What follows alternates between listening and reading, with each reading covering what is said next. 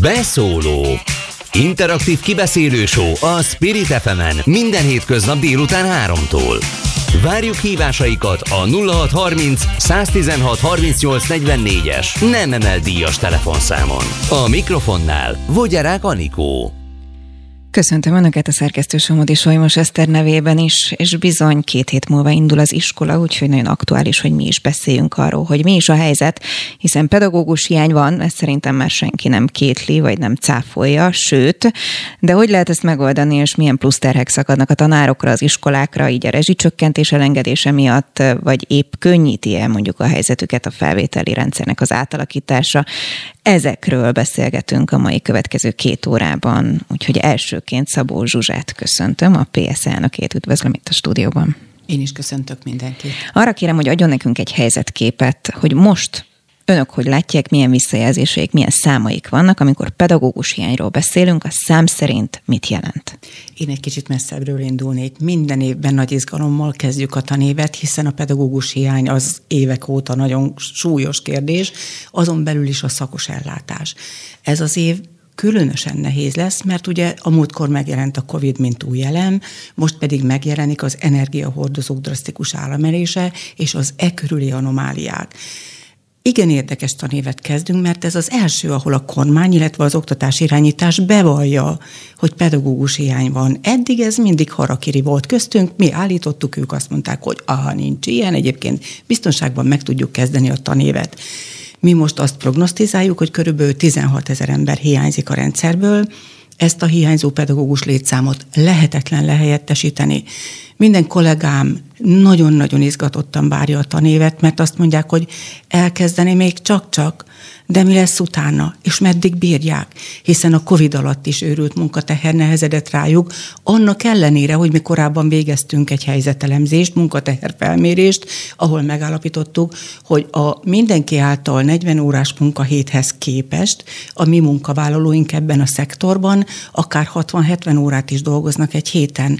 Erre jött még rá az a terhelés, amit le kellett helyettesíteni, akár a Covid-ban megbetegedett kollégák, vagy a rendszeresen hiányzó kollégákra vonatkozóan, és ez bizony már olyan sokat terhel egy-egy kollega esetében, hogy egészségügyi károsodása is már kimutatható, mert azt is kimutattuk, megvizsgáltuk, hogy növekedett a táppénzes napok száma az oktatásban dolgozókra vonatkozóan.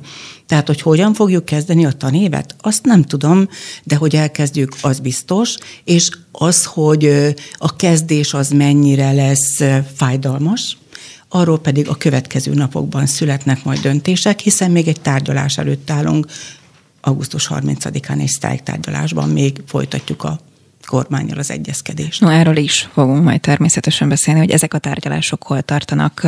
Mondott egy számot 16 ezer, ami nagyon soknak tűnik. Képbe tud helyezni minket, hogy ez a tanároknak hány százaléka? Tehát egyébként hány tanári állás van, amiről beszélünk összesen? 146 ezer főállású pedagógusról beszélünk, ehhez képest a 16 ezer óriási. De gondoljon csak bele, minden szülő pontosan tudja, hogy nálunk a munkavállalók nem úgy vannak, hogy, hogy megvannak darabra kilóra, hanem azon belül még létezik, hogy matematika, szakos, kémia, tehát még apró specifikumok vannak, tehát egyáltalán nem mindegy, hogy egy tantestületből hiányzik mondjuk három ember, de ha az a három ember tanítónéni, akkor abban az iskolában aztán végképp megáll az élet, mert nincs, aki megtanítsa írni, olvasni a gyerekeket. Tehát ez még külön nehezíti ezt a fajta történetet. A nyáron az, az álláshirdetések azért minden nyáron megjelennek, és pontosan tudjuk, hogy van az a portál, a, ahol, ahol mindenki keresi és figyeli a, a, az álláshelyek hirdetését, de az igazgatók nem tudták betölteni az álláshelyeket. Ez már évek óta gyakorlat, tehát a Facebooktól a Messengerig, a mindenhol találkozunk pedagógus álláshirdetésekkel, és aztán egyszer csak eljön az idő, mint ahogy ebben az évben is, hogy mindegy, hogy ki, csak pedagógus végzettsége legyen, az már nem számít, hogy matematika szakos vagy milyen szakos, és a fájdalmas ebben a történetben az, hogy kimutattuk, és kutatásokból is alátámasztották ezt a számot szakértők, minden ötödik ö, állami iskolában, általános iskoláról beszélek, van olyan valaki, akinek nincs pedagógus végzettsége, és úgy tanít. Tehát volt olyan, konkrétan tudunk egy olyan iskola igazgatóról, aki azt mondta, hogy miután semmilyen módon nem tudta betölteni az üres állásokat, hogy mindegy valaki érettségével, akinek van érettségie, hozzátok ide, mert azzal már legalább tudjuk biztosítani a gyerekfelügyeletet, és majd lesz valami. Hát azért ez nem a minőségű oktatás felé mutat, és azt azért tudni kell, ahhoz, hogy a gyerekek tovább tudjanak tanulni, és biztosítva legyen a jövőjük, ami egyébként alaptörvényben rögzített joguk, mármint hogy a minőségi oktatást számukra biztosítani kell a mindenkori kormánynak, ahhoz nekik igenis azt biztosítani kell, hogy az adott tantárgyakat szakos tanár, szakember tanítsa, mert különben az egész életutuk kettő törik. Most a számokat, ahogy így gyorsan mondjuk fejben számolnék, ez azt jelenti, hogy a tanároknak a 10-15 százaléka hiányzik, igen, tehát minden igen. tizedik tanárjárás biztos, hogy betöltetlen. Arra hogy... vonatkozóan van bármilyen felmérésük vagy adatuk, hogy egyébként ugye említett, hogy például szaktanárok hiányoznak, hogy mely mely szakok, tehát matematika, vagy a tesi tanár az, aki hiányzik, vagy egyáltalán mondjuk az általános iskolákat érinti ez jobban, vagy a középiskolás ö, diákok sem számolhatnak most már tanárokkal. Nekem is van barátnőm, akivel tegnap beszéltem, másodikos a kisfia, és mondta, hogy szuper, mert egy tanár kiesett nyáron, és most szóltak két héttel iskola kezdés előtt, hogy, hogy egy igazából osztályfőnöke sem lesz szeptembertől. Igen, abban a pillanatban, hogy személyesen érint valakit ez a kérdés, rögtön pontosan tudni fogja, hogy ez mekkora baj, a gyerekek jövőjére nézve. Egyébként a természettudományos tantárgyakat tanító kollégák azok, akik dominánsan hiányoznak, uh-huh. matematika, fizika, kémia, illetve a nyelvszakos tanárok, meg az informatika szakos tanárok. Ugyanis őket a piac egy pillanat alatt felszippantja, és a fizetésük ebben a pillanatban rögtön többszöröse, mint ameddig pedagógusként dolgoznak. Az a baj, hogy a kormánynak nincs stratégiája a pedagógus hiány kezelésére, és évek óta nincs. Ez a legnagyobb baj miközben ugye az ő kötelező feladata lenne annak a minőségi oktatásnak a biztosítása, amiről az előbb beszéltem. Az, hogy elmennek a kollégáink, ez teljesen természetes, mert hogy aki vállalja, hogy pedagógus lesz, az gyakorlatilag azt is vállalja, hogy szegénységben fog élni. És hiába kongatjuk a vészharangot, senki nem foglalkozik ezzel a kérdéssel. Mondanék számot de, de most egy picit megakadtam. Mielőtt számot mondok a fizetésekre, bérekre vonatkozóan, még egy gondolatot szeretnék a pedagógus hiányhoz visszatérően elmondani. A következő öt évben azt számoltuk, hogy körülbelül 22 ezer pedagógus esik ki a rendszerből, és elmondom, hogy miért. Aki valamilyen tanárképző iskolába jelentkezik, ugye azt pontosan lehet tudni a számot, meg azt is lehet tudni, hogy amikor ő pályára kerül gyakornokként, akkor két év múlva egy minősítésen kell átessen. Ez egy kötelező elem. Innentől számítjuk mi azt, hogy biztosan már itt marad a rendszerben, mert azt is pontosan tudjuk, hogy a, akik végeznek valamilyen tanárképző szakon, ők egészen máshol fognak boldogulni. Tehát aki minősítette magát, azok évek óta egy 2000-2300 között mozgó létszámról beszélünk. Miközben a nyugdíjba vonulók, és itt most beletekintek az én ö, ö, jegyzeteimbe, 2022-ben 65 éves korral kimegy nyugdíjba 4800 fő, de 23-ban már 6000 fő, 24-ben 6500 és 25-ben 7200, miközben a 2000-2300 belépő a rendszerbe az egy stagnáló szám. A köztelevő különbség 5 éven belül 22 ezer főveszteségét jelenti. Ebben a szakmában nem pótolható, és az a legnagyobb baj, hogy ha most beiskolázunk valakit, vagy jelentkezik tanárszakra, akkor ő öt év múlva végez. És nem ennyien lesznek, 22 Jó ezer, hanem kevesen. Én ezt mindig elmondom, hogy nekem most éppen kettő éves a kisfiam, és na ő aztán igazán nagy bajba lesz, illetve nem is ő, hanem én, hogy mire ő mondjuk iskolába kerülne, addigra próbáljak tanár, én találni azt gondolom, hogy tanár. az egyén is bajban van, akár szülő, akár nagyszülő, akár, de az egész társadalom, de leginkább a gazdaság és ezt nem fogja fel a kormány, és ezt nem mérlegeli senki, hogy ez mekkora veszteséget jelent az országnak. Érkezett egy hallgatói kérdés, Igen. arra kíváncsi a hallgató, és egyébként biztatom őket, hogyha van a témával kapcsolatban kérdésük, akkor nyugodtan hívjanak a szerkesztő Somodi most Eszter tolmácsolja felénk a kérdésüket, vagy írjanak kérdést. Szóval azt kérdezi Horváth Péter, hogy eszükbe jutott-e már egyébként önöknek, hogy ez a szám, ez a 15-16 ezer fő, amúgy mekkora megtakarítás a kormány számára, tehát hogy igazából kvázi ez benn marad a kasszában. Ez benn a kasszában, de ezt a szülőktől veszi el. És a társamnak volt egy, hát nem is tudom, hogy humornak, vagy, vagy, vagy minek tekinthető ö, javaslata, amikor a legutóbbi sztrájktárgyalásról kijöttünk, és végső elkeseredésünkben, hogy még mindig nem azon gondolkodik, és töri a fejét a kormány, az oktatás irányítás, hogy ezt a hihetetlen magas hiányt valahogy pótolja, hogy elindulhasson a tanév, mert hogy most már nem csak a vidéki kis falvakban, apró falvakban van gond, hanem a főváros elitiskoláiban is borzasztóan nagy a baj.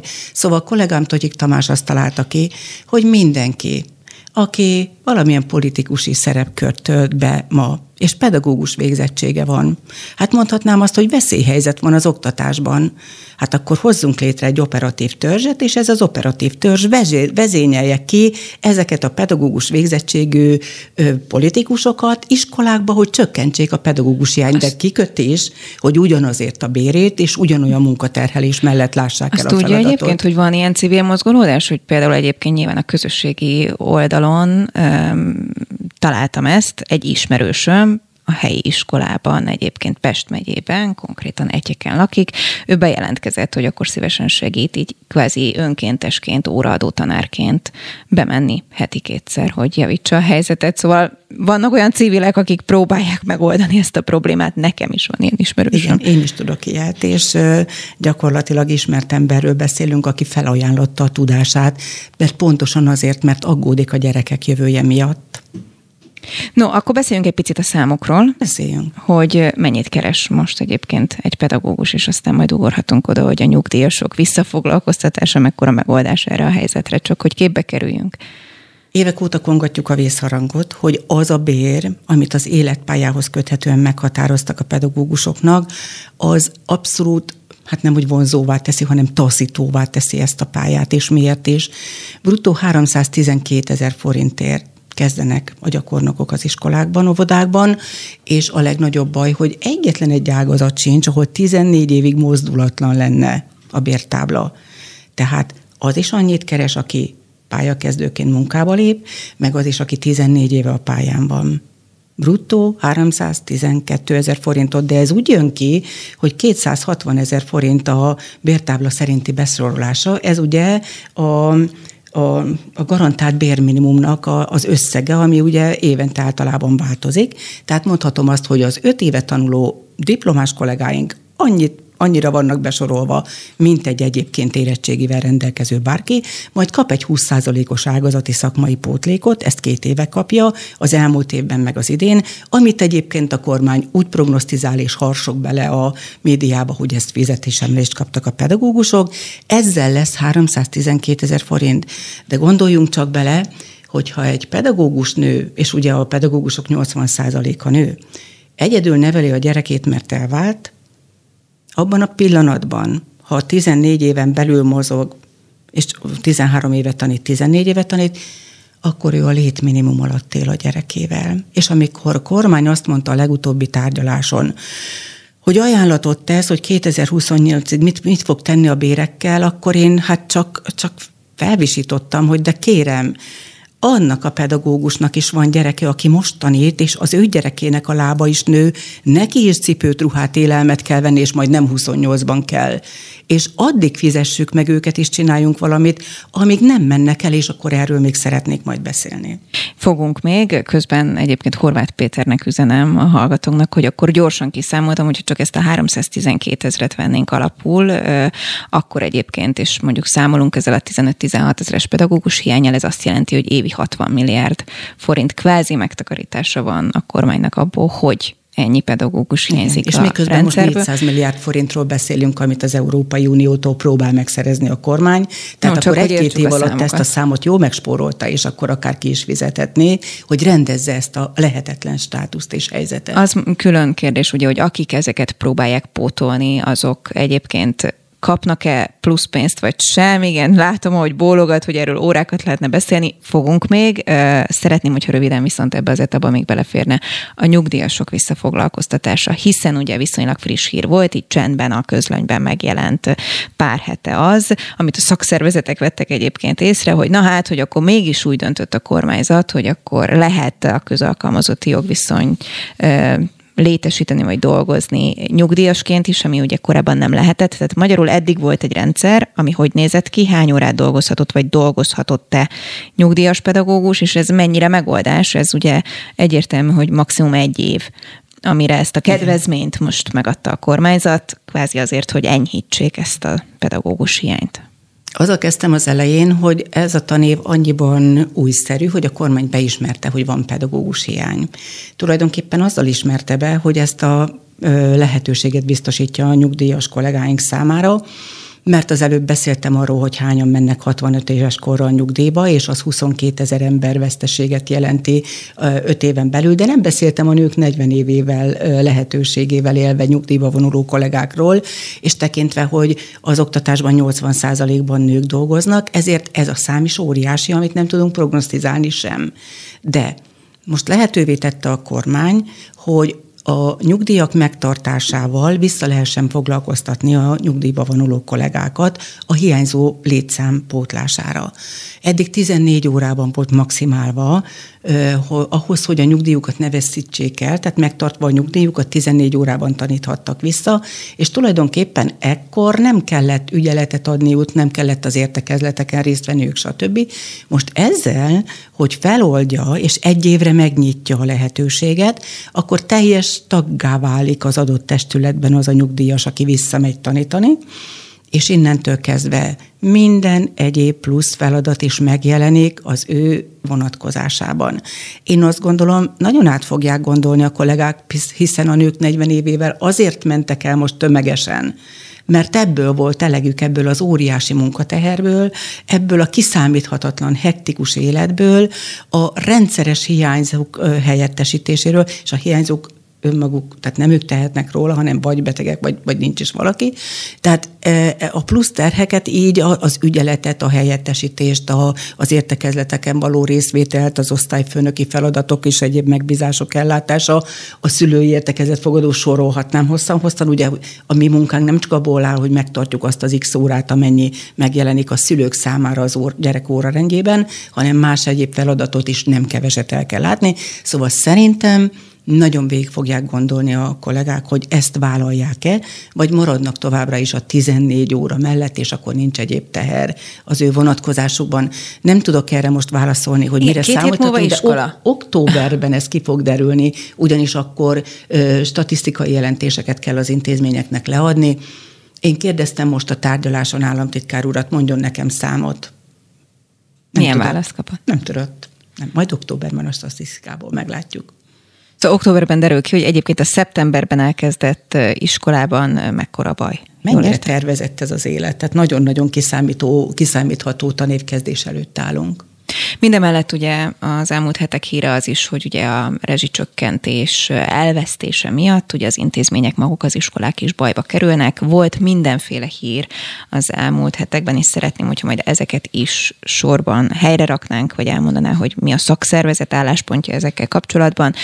Ugye először az volt, hogy sok iskola, pláne mondjuk mondjuk vidéki iskolák, ahol egyáltalán a rendszer alkalmas erre, megpróbál áttérni a tűzifával való fűtésre, aztán volt hír, ez a elég 20 fok is az iskolákba, jó, nem is mondtunk ilyet, még sincs ilyen, hogy akkor csak keveset kell fűteni, vagy, vagy hogy legyen. Ilyen típusú hír is volt, aztán olyan hír is volt, hogy pont ezért, aki például nem fogja tudni megoldani azt, hogy áttérjen tűzifára, de egyébként a rezsia olyan magas, amit nem tud kifizetni, majd kénytelen lesz átállni az online oktatásra. Szóval van még miről beszélnünk. Egyáltalán az intézményektől önök kapnak-e visszajelzést a rezsicsökkentés elvesztése kapcsán? Még egyelőre nem. Mondhatom azt, hogy még most mindenki valamilyen utomódon a, a nyári szünetet éli, akár intézményvezető, akár a valatantestület tagja. Mindenképpen a megérdemelt pihenését tölt, és ugye az oktatásban az a gyakorlat, hogy 20 a környékén indulnak azok a feladatok, amelyek a tanév előkészítését szolgálják. Tehát még most igazándiból nincsenek ilyen jelzéseink. Szerintem ott 20 a környékén özönleni fognak ezek a jajongások. Most még csak azt tudjuk prognosztizálni, hogy a baj óriási, hiszen nincsenek jól eleresztve a tankerületek és a centrumok. Mondhatom azt, hogy 2016-os szinten befagyasztották a dologi kiadásokat, tehát ebből következik, hogy az bizony nagyon régen volt, és innentől kezdve a pénztárca nagyon szűkös Az, hogy mi lesz az oktatásban, én csak prognosztizálni tudom, hogy fűteni kell, mert a gyerekek ott vannak. Azt 20 fok elég, vagy nem elég? Akkor ezt itt tegyük hely. kell, mert a gyerekek ott vannak. Én azt mondom, hogy a 20 fok kevés. Egészen biztos vagyok benne, hogy az a gyerek, aki 5-6-7, akár 8 órát is ül, mert tanítási órája van, és ugye mindenki elvárja, hogy akkor ott ne ficánkoljon és ne nagyon mozgolódjon, akármennyire is fázik, akkor én azt gondolom, hogy ez nem kellő hőmérséklet, hiszen azt tudom mondani, hogy 20-22 fokban határozzák meg az ülőmunkát végzők irodai dolgozóknak a, a munkakörülményeihez szükséges minimális minimális hőmérsékletet, akkor ez bizony a gyerekekre is igaz. Tehát a 20 fok a minimális, mondta ezt a helyettes államtitkár Kisfaludi László. Ebből következik, hogy a gyerek akkor innentől kezdve majd huhog a körmére, amikor írni tanul, mert az icipici kezével a finom motorikát nem fogja tudni megoldani, mert fázik a keze. Egyébként is gondoljunk bele, hogy egy kisgyerek, akár óvodás, akár általános iskola első egy-két évéről beszélünk, amikor a tanítási szünet van, akkor ő földközeli állapotban ül a szőnyegen, vagy valahol játszik, és az bizony ott nem a 20 fok, hogyha az átlag hőmérséklet a tanteremben annyi. De akkor térjünk vissza oda, hogy milyen fűtés. Én Mondjuk azt... igen, itt azért egy fél mondatot megjegyzem, hogy van olyan gyermekorvos, aki nyilatkozta azt a sajtóba, hogy tökéletes egyébként a 20 fok, még egészségesebb is, rétegesen kell öltözködni. Zárójel bezárva. Jó, akkor én ezt most nem kommentálnám. Az orvos biztos nagyon jól tudja. Én meg tanítottam hosszú-hosszú évekig, és pontosan tudom, hogy azért a gyakorlat ez nyilván nem egy szápolóba és mindenféle aláöltözés nélkül kell a gyereket elengedni ezek után az iskolába, de azt is tudom mondani, hogy egy alaphőmérsékletet biztosítani kell ahhoz, hogy a munkavégzés feltételei adottak legyenek. Ez meg a kötelessége a kormánynak, mert az ő feladata ennek az előteremtése. Egyébként az állampolgárok adóznak elég szépen, és azt gondolom, hogy ebből bizony ezt a fajta feladatot meg lehet valósítani. És akkor itt a szülők figyelmét hívnám fel, legyenek elvárásaik a kormányjal szemben, mert hogy az ő adóforintjukkal gazdálkodik a kormány, tehát kell kérdéseket föltenni. No itt egy nagyon pici szünetet teszünk egyébként. A 20 fok nem 20 fokhoz, csak mondom, hogy a szerkesztőm is hozzászól Csomadi Zsolymos Eszter, hogy az ő lánya valószínűleg a panel lánya megfagyna 20 fokba, hiszen a távfő mellett nem erre a 20 fokra szocializálódott szegény, de hát akkor üzenem neki is, hogy van olyan gyermekorvos, aki szerint ez így egészséges, úgyhogy lehet olvasgatni ezeket a típusú cikkeket is. No, egy nagyon rövid szünet után innen folytatjuk Szabó Zsuzsával, a PSZ elnökével. Beszóló Interaktív kibeszélő show a Spirit fm minden hétköznap délután 3-tól. Várjuk hívásaikat a 0630 116 38 44-es nem emel díjas telefonszámon. A mikrofonnál Vogyarák Anikó. Így van, és folytatjuk a beszélgetést Szabó Zsuzsával, a PS elnökével, akivel az elmúlt fél órában már kitárgyaltuk azt, hogy akkor szám szerint mit jelent egyébként most éppen a pedagógus hiány, mekkora megnyugvást jelenthet az, hogy mondjuk a következő egy évben a nyugdíjas pedagógusokat vissza lehet foglalkoztatni, és ott hagytuk abba, hogy egyébként ez a rezsicsökkentés elbukása az intézmények tekintetében, az iskolák tekintetében mit jelent és hova vezethet, 20 fok mire elég, vagy mire nem elég, erről is beszélgettünk, és innen szeretném, hogyha folytatnánk, hiszen nagyon sokan azt is mondogatták, hogy ennek következtében, hogy ha és amennyiben az iskolák majd számolnak és szembesülnek vele, hogy mennyivel kell többet fizetniük a mindenféle rezsiért, lehet, hogy célszerűbb nekik elgondolkodni, pláne hogyha tanárhiány is van, hogy akkor újra online oktatás legyen. No, ezt reálisnak tartja. Hát én itt csak jajgatni tudnék, mert azt, hogy online oktatás, az, az ugye semmiképpen nem digitális oktatás, mert ahhoz kellenének digitális tananyagtartalmak. A COVID egyik pillanatról a másikra állította át a rendszert a, a jelenléti oktatásból erre az úgynevezett digitális oktatásra, úgyhogy nem volt felkészülve senki erre az egész történetre.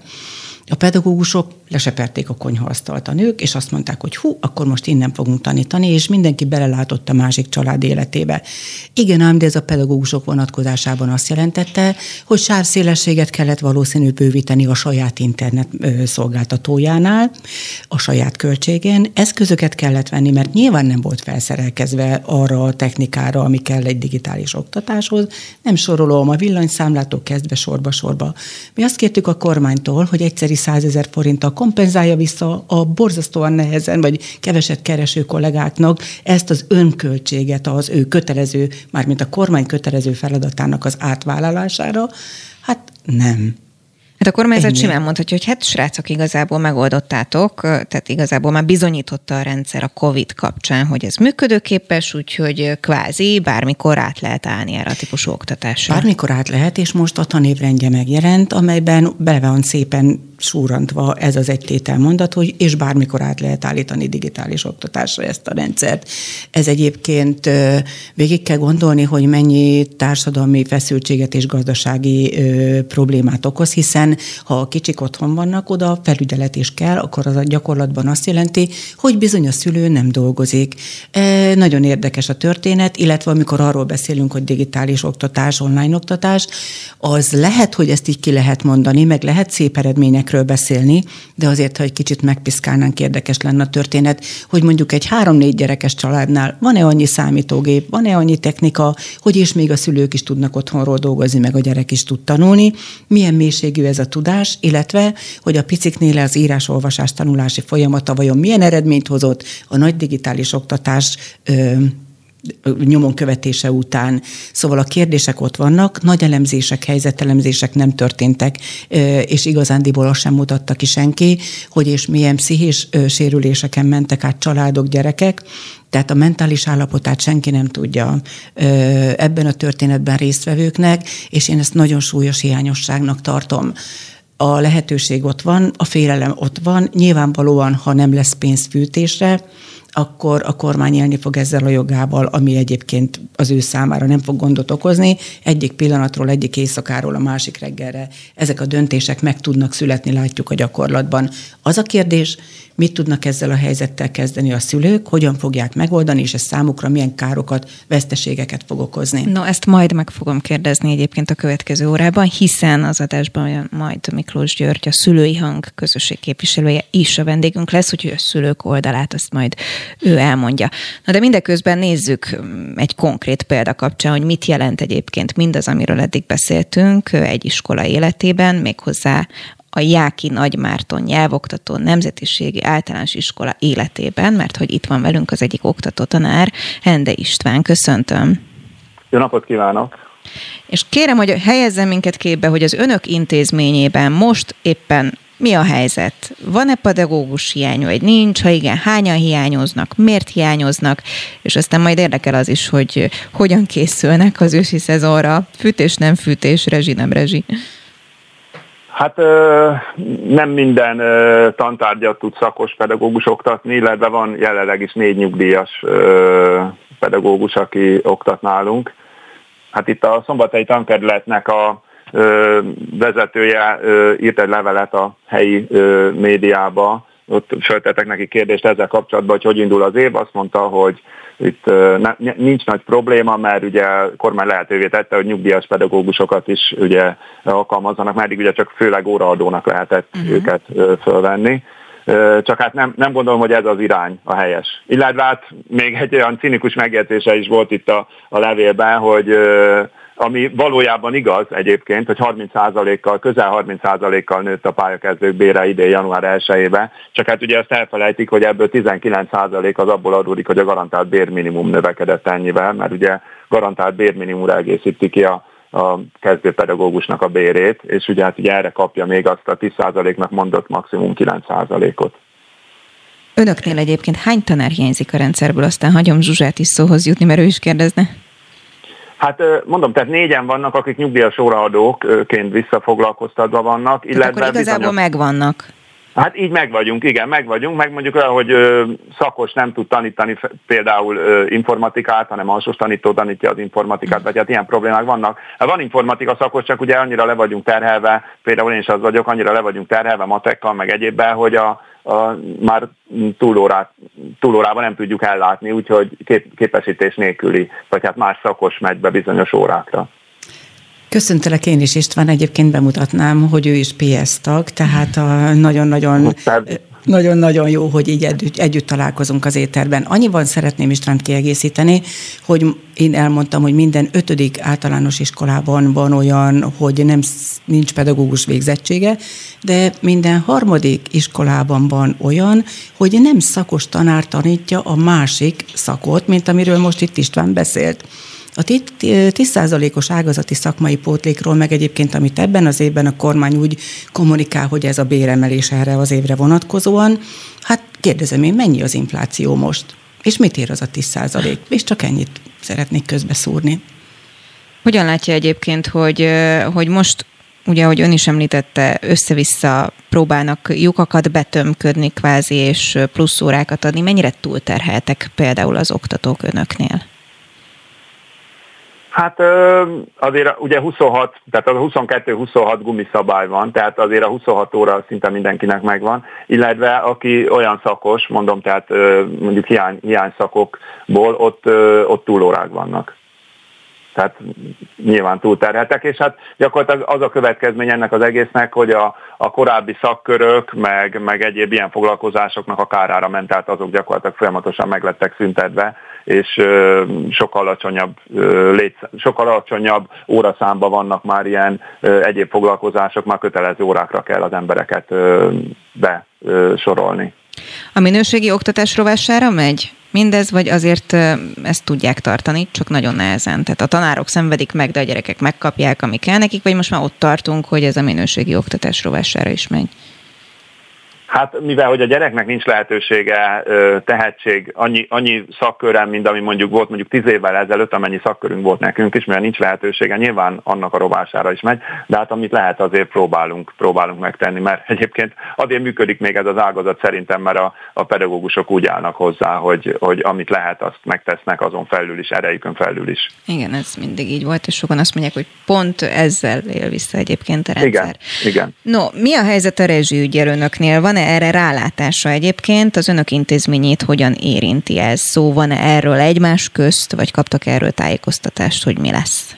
Hát ugye hallottuk, meg láttuk ezt, a, amit ugye kiküldtek tankerületeknek levelet, mármint ugye a médiában ez azért megjelent, ez a fatüzelésre való átállás nem tudom, én tulajdonképpen ezt jó ötletnek tartom, mert uh, ahol lehet, ezt meg kell oldani ezt a fatüzelésre való átállást, mert mondjuk el lehet tüzelni azokat a tankönyveket, amit ugye ingyen tankönyv keretébe kapunk, és egyébként úgyis használhatatlanok. Tehát mondjuk egy fatüzelésű kazánba el lehet tüzelni, meg mondjuk ugye gázt hazulról vinni a gyerekeknek elég nehéz, vagy átfejtés, szerintem bonyolult lenne. Tehát uh, azt mondom, hogy WC papírt az hoznak, amikor nincs az iskolába, de mondjuk, hogyha beosztjuk, Ezt hogy a hetes, mondjuk, Hát nem tudom, hogy érződik így az él, meg az Simán idézőjel, elképzelhető a kórházba, Igen. én magam már vittem. Hát itt is, hát itt is úgy működik, mert ugye nem mindig, nem mindig van ez ugye, tehát a tankerületi beszerzés van, ha éppen nincs, akkor, akkor nincs, akkor a gyerekek hozzák, vagy, vagy éppen a táblafilcet, vagy a pedagógusok, de azt mondom, hogy a hetesnek mondjuk feladata lesz, hogy ha melegebbet akarnak, akkor a kis táska mellé mindig hoz egy kosárfát, azt a fatüzelésük azán be lehet tüzelni, de ugye egyébként nem. De azért most kicsit viccet félretéve, én a szomszéd faluba voltam óraadó, hát most már szerintem 15-20 évvel ezelőtt, három éven keresztül, azóta megszűnt az iskola, az egy régi kastépületben volt, ott cserépkályák voltak minden teremben, és azért a fűtő, akinek reggel ötkor kezdődött a munkaideje, aki fűtő, karbantartó, takarító volt egybe, ugye, tehát nem, nem, nem valami magas bérért, tehát ott is ugye a minimál bérért, tehát ugye el lehet gondolni, hogy hogy, hogy találunk erre embert mondjuk. Ő reggel kettő, fél három körül, hajnalba kettő, fél három körül bement, hogy mondjuk azt a tíz darab cserépkályhát kisalakolja, begyújtsam, és reggel mondjuk fél nyolcra, mire jönnek a gyerekek, addigra meleg legyen. Tehát azért az sem egyszerű, hogy mondjuk cserépkájára meg erre arra átállni, ráadásul ugye itt látszik nálunk is, itt egy falun vagyunk, meg itt elég sok erdő van a környéken, de gyakorlatilag nagyon nehéz most már fát is vásárolni. Tehát az ára is fölmegy, meg egy, egyszerűen nincs fa. Meg hát ugye lehet mondani, hogy akkor, ú, akkor majd vágunk ki gyorsan fel, de tudjuk, hogy a nyár, nyers fa, ugye amit most kivágnak, az nem igazán alkalmas a, a tüzelésre, sokkal rosszabb hatásfokkal ég el, mint amit már esetleg pár éve szárítanak. Tehát azért nem, nem olyan egyszerű ez, a, ez, a, ez az átállás, hogy most akkor gyorsan átállnak. Még ahol lehetőség is van, nyilván nálunk nincsen meg gázkazánok vannak nálunk az iskolában, tehát itt, itt a lehetőség nincsen meg. Online oktatás. Mm, sokan azt mondják, hogy például az ilyen intézményekben, mint az önöké, ahol mondjuk nem tudnak átállni az olcsóbb, és mondjuk akár rosszabb minőségű fatüzeléses, akár elégséges 20 fokos fűtésre, akkor lehet, hogy az lesz a megoldás, hogy akkor mondjuk legyen újra digitális oktatás, vagy online oktatás. Ez önöknél hogy működött, és elképzelhetőnek tartja-e azt, hogy működik a rendszer, hogyha ezt visszavezetik? Működött. Hát ö, nyilván azzal főzünk, ami lehetőség van, de én nem gondolom, hogy mondjuk emiatt ö, online oktatást kellene bevezetni. Mert én azt mondom, lehet, hogy a szülők inkább kifizetik azt a plusz rezsiköltséget, úgyis így is sok minden rájuk hárul, ö, mint hogy a gyerekek megint otthonról tanuljanak. Meg hát azért a hatásfoka sem ugyanaz, hogyha ha folyamatosan itt ez a online oktatás, mert nyilván megértem, amikor a járványhelyzet miatt ö, kellett ez, de azért ö, most már ebből nem kellene gyakorlatot csinálni, amikor ez másképp is megoldható.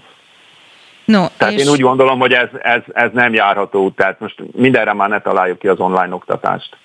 És akkor végszóra minden mellett, hogyha már így kiderült, hogy ön is egészen véletlenül PS tag is, hogyan látja egyébként, ugye zajlanak a tárgyalások a szakszervezetek részéről, sokszor lebesgette a szakszervezet azt, hogy akkor előbb-utóbb itt sztrájk helyzet állhat fönn, ugye ezt majd ki fogjuk itt beszélni Zsuzsával, hogy mikor és hova vezethet ez az út. Önöknél egyébként mernek, nem mernek? Mondjuk a pedagógusok, vagy akarnak, nem akarnak egy sztrájk helyzetbe bele beleállni, hogyha lesz ilyen? Beleálltak ezelőtt is, tehát elég magas volt nálunk a, a sztrájk készség, a, ami volt itt az elmúlt időszakban sztrájk, meg elég magas a szervezettség is, tehát mondjuk nálunk az iskolában 80% az PS tag. Tehát de ugye mi kis halag vagyunk így, a, itt akkor lehetne valamit csinálni, hogyha tényleg azt mondom, az egész ország leállna mondjuk egy hétre. Akkor, akkor azt mondom, hogy elgondolkodnának. Tehát addig, addig amíg uh, ilyen 10-20 százalék tényleg mosolyognak rajtunk, hogy, hogy, uh, hogy sztrájkolunk. Meg hát ugye uh, tényleg kabaréba illik ez az egész, amit már uh, ezzel a sztrájk törvényel csináltak, hogy, hogy gyakorlatilag lehetetlen, vagy hát ilyen mindenféle kiskapukkal lehet sztrájkolni. Tehát uh, nagy összefogás kellene, vagy, vagy, vagy nem tudom. Tehát most ugye lehet ez a polgári engedetlenség, ami ugye ezt így mondjuk, ami ugye nem sztrájk, meg, meg nem is semmi se. Ugye, hogyha most azt mondom, a fél ország leállna, nyilván fél országot nem lehet elküldeni, mert az ugye szabálytalan, tehát ez egy felmentési ok is lehetne, mert ugye ilyen, ilyen nincsen. De akkor, akkor, akkor lehetne valamit elérni. Mint ahogy a más országban is megcsinálták. Csak ugye nagyon nehéz, nagyon nehéz így beszedni az embereket, mert ugye a pedagógus az tényleg olyan, olyan fajta, hogy azt mondja, hogy hát akkor mi lesz szegény gyerekekkel, meg akkor, akkor otthon hogy lesz, hogy hozzák az iskolába. Tehát inkább mindig a más, meg a gyerekeknek az érdekét nézi, mint a sajátját. No, és ezt köszönjük önnek is, meg a kollégáknak is. Hende Istvánnal beszélgettünk, a Jelki Nagymárton nyelvoktató nemzetiségi általános iskola oktatójával, informatika, matematika tanára. Nagyon szépen köszönöm, hogy a rendelkezésünkre állt. Köszönöm szépen én is. Mi pedig folytatjuk itt a stúdióban Szabó Zsuzsával, a PS elnökével. Hát hallhattunk egy konkrét iskolát, és hogy náluk mi a helyzet. Hol tartanak most ezek a tárgyalások?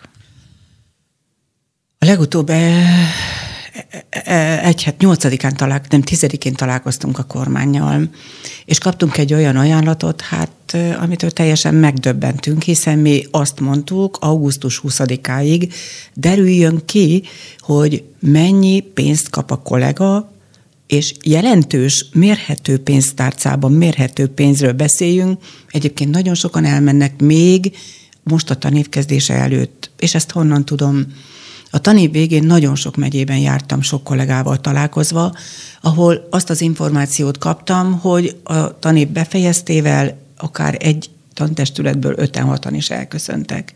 Azt mondták, hogy elég volt, nem bírnak többet, kilátástalan a helyzet, ebből nem lehet megélni, nekik a családjuk felül felelősségük van. Elköszöntek. Nem az oktatásban helyezkednek el, teljesen más területen. Na de a legnagyobb baj az, hogy és többen mondták azt, hogy figyelik a sztrájk tárgyalák sok eredményét a nyáron, és attól teszik függévé a döntésüket, hogy mennek vagy maradnak. Tehát azt tudom mondani, hogyha a kormány nem veszi komolyan a pedagógusoknak a követeléseit, ha nem veszik komolyan azokat a jelzéseket, amelyeket mi folyamatosan viszünk a tárgyalóasztalhoz, hogy nincs tovább, a pedagógus, ahogy István elmondta, nagyon jól elmondta, a pedagógus hivatástudata, felelősségtudata jelen van, és mindig a gyerek érdekét nézi, akár önmaga kárára is. Igen ám, de ezzel visszaélni a kormánynak nem lenne szabad, de visszaél. És még továbbra is csak hiteget bennünket, amit profi módon csinál 2018 óta, mindig ígér valamit, de most mit ígért?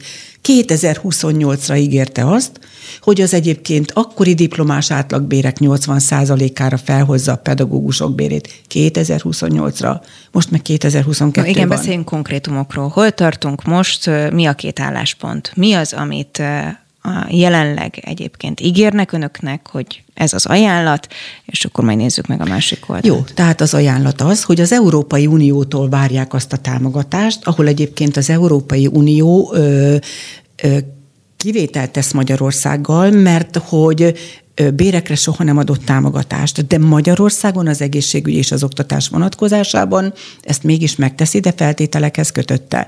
A kormány benyújtotta az igényét és a, a mindenféle ajánlatát, ami azt eredményezné, hogy 400 milliárd forintnak megfelelő támogatást tudna a pedagógus bérekre vonatkozóan lehívni, feltéve, ha meg tudnak állapodni. Ez még mindig lebegtetés.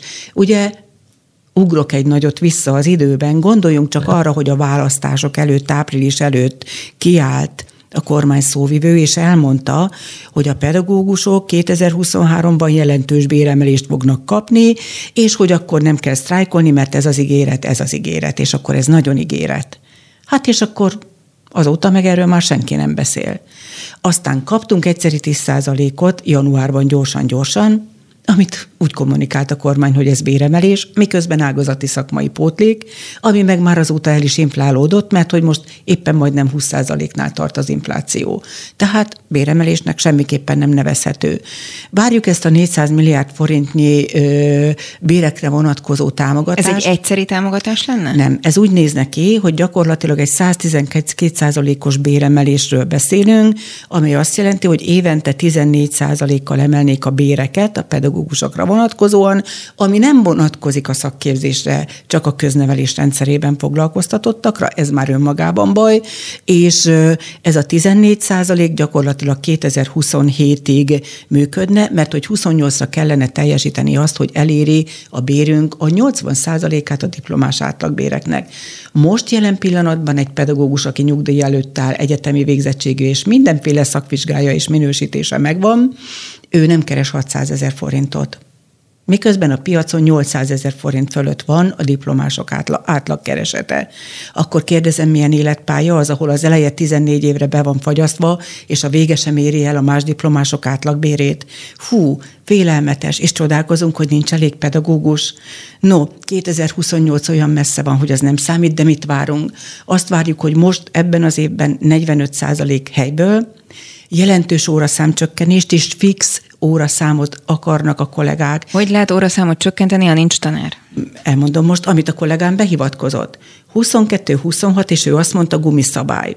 Nem úgy van meghatározva egy kollégának az óraszáma, amit a tanteremben tanítással tört, és ugye soroltam az elején, hogy és még mi mindent csinál, vagy tesz az oktatásban, hogy van olyan kollega, aki 22 óráért kapja ugyanazt a fizetést, mint aki 26 óráért. És akkor mi a gyakorlat? 25-26 órára állítják be a kollégáknak az óraszámát, és még erre jön a helyettesítés. Így jön ki az a mérhetetlen munkateher, amiről az beszélgetésünk elején szóltam. És miután ez a 22-26 mozog, nagyon nehéz meghatározni azt a pillért, ahonnan a túlmunkát számítom, és ebből ered az az anomália, hogy nagyon sok esetben nincs kifizetve a túlmunka. Ezt meg kell szüntetni, fix egy darab számban meghatározni a régi lánykori nevén kötelező óraszámnak nevezett órák számát, és ha azon túl teljesít a kollega, nyilván azt írásban kell, hogy kapja az intézmény vezetőtől, és azt ki kell fizetni. Áj, bocsánat, ha jól értem, akkor most a túlmunkát nem fizetik Ebbe ki a, a 22-26-ba szépen el, el is másolják, és akkor itt nem lehet nyomon követni, hogy honnan számítódik a túlmunka. Jó, akkor önök igazából a kötelező óraszám visszaállít, visszaállítását igen, követelik? Egyértelműen, igen fix, egy darab fix számban határozzák meg a kötelező óraszámot. Jó, aminek nem az az eredménye, hogy egyébként kvázi kevesebb legyen a terhük a tanároknak, hanem hogy legalább ki legyen fizetve igen, a plusz igen, óra. a túlmunkájuk Próbál igen lefordítani igen, a saját igen. nyelvemre. Milyen követelésük van még, és hogyha egyébként pedig mondjuk ez a követelés, ebből nem lesz semmi, akkor mi a határidő, hiszen jó ideje próbálkoznak a szakszervezetek nyomást gyakorolni, a választások előtt egyértelműen az volt a kormányzat álláspontja, hogy ez igazából volt csak ellenzéki nyomásra működik, most úgy tűnik, hogy ugye a szakszervezetek még tovább próbálnak tárgyalni, meddig lehet türelmesnek lenni, és egyáltalán lehet-e ma Magyarországon sztrájkolni a tanároknak, Jó. és mernek-e? Fú, hát ez kevés, rengeteg, kevés kérdést tettem rengeteg kérdés. Van rá hat percünk. Próbálkozom. Tehát, hogy mi volt még a követelés? Nyilvánvalóan a nem pedagógus ö, ö, munkakörben foglalkoztatott kollégáknak, akiknek 2008 óta nem volt béremelésük, az ő bérükkel is foglalkozni kell. Nem kezdem el alábontani, jelentősen. A következő a neveléssel, oktatással lekötött munkaidőt, ezt, a, ezt fixálni kell, és ugye ezt a csikicsuk abba kell hagyni, és akkor a, a gyógypedagógia és pedagógiai asszisztensek erre vonatkozóan nekik 40 órás a munkahetük, de az a gyakorlat, hogy be is küldik őket, mivel pedagógus hiányban, akár 40 órában is gyerekek közé. Ezt nem lehet megtenni. Azt mondtuk, hogy 35 órában fixálják ezt a lehetőséget, és akkor nagyon tömören fogalmaztam meg, hogy mik az elvárásaink, követeléseink. A pedagógusok szakszervezete és a PDS közös sztrájkbizottságban tárgyal a kormányal október óta. Ugye ez a kötelezettségünk... Most megy éve. Igen, Jutottak valamire? Mondhatnám, hogy semmire. Ja. Ez a rózsás ígéret 28-ig.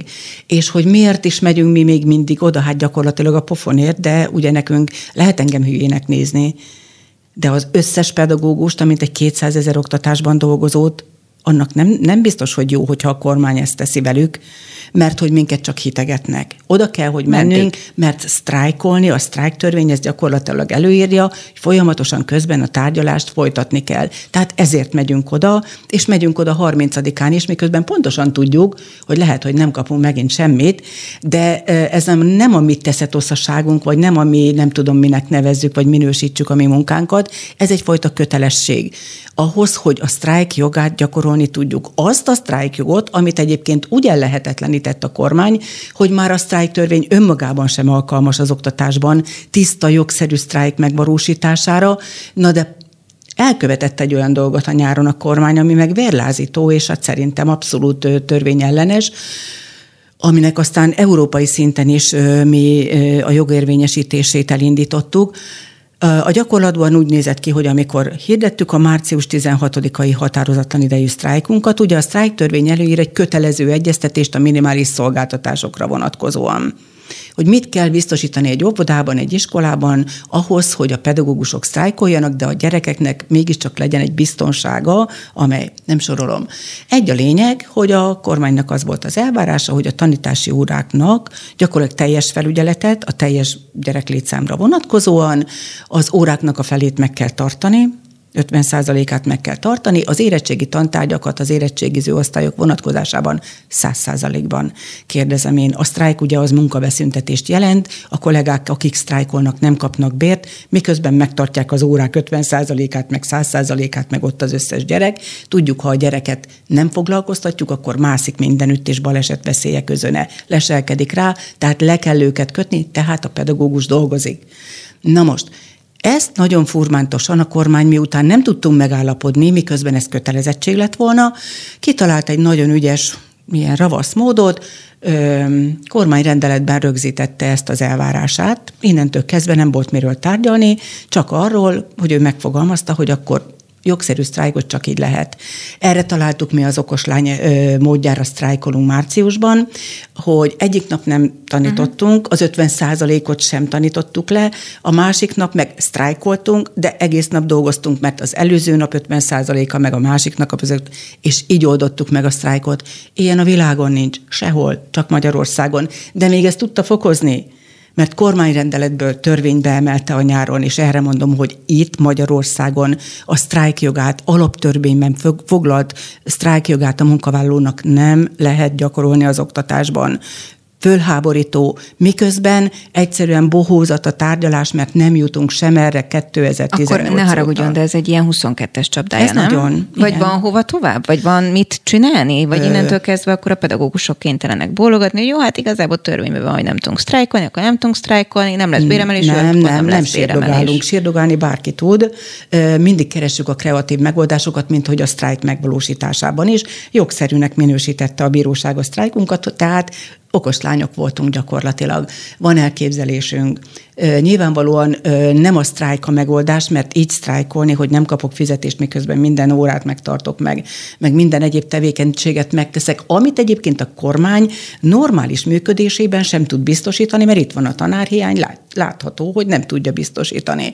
Na most, mi pedig úgy fogunk majd javaslatot tenni a kollégák, hadd ne lőjem le, van megoldás.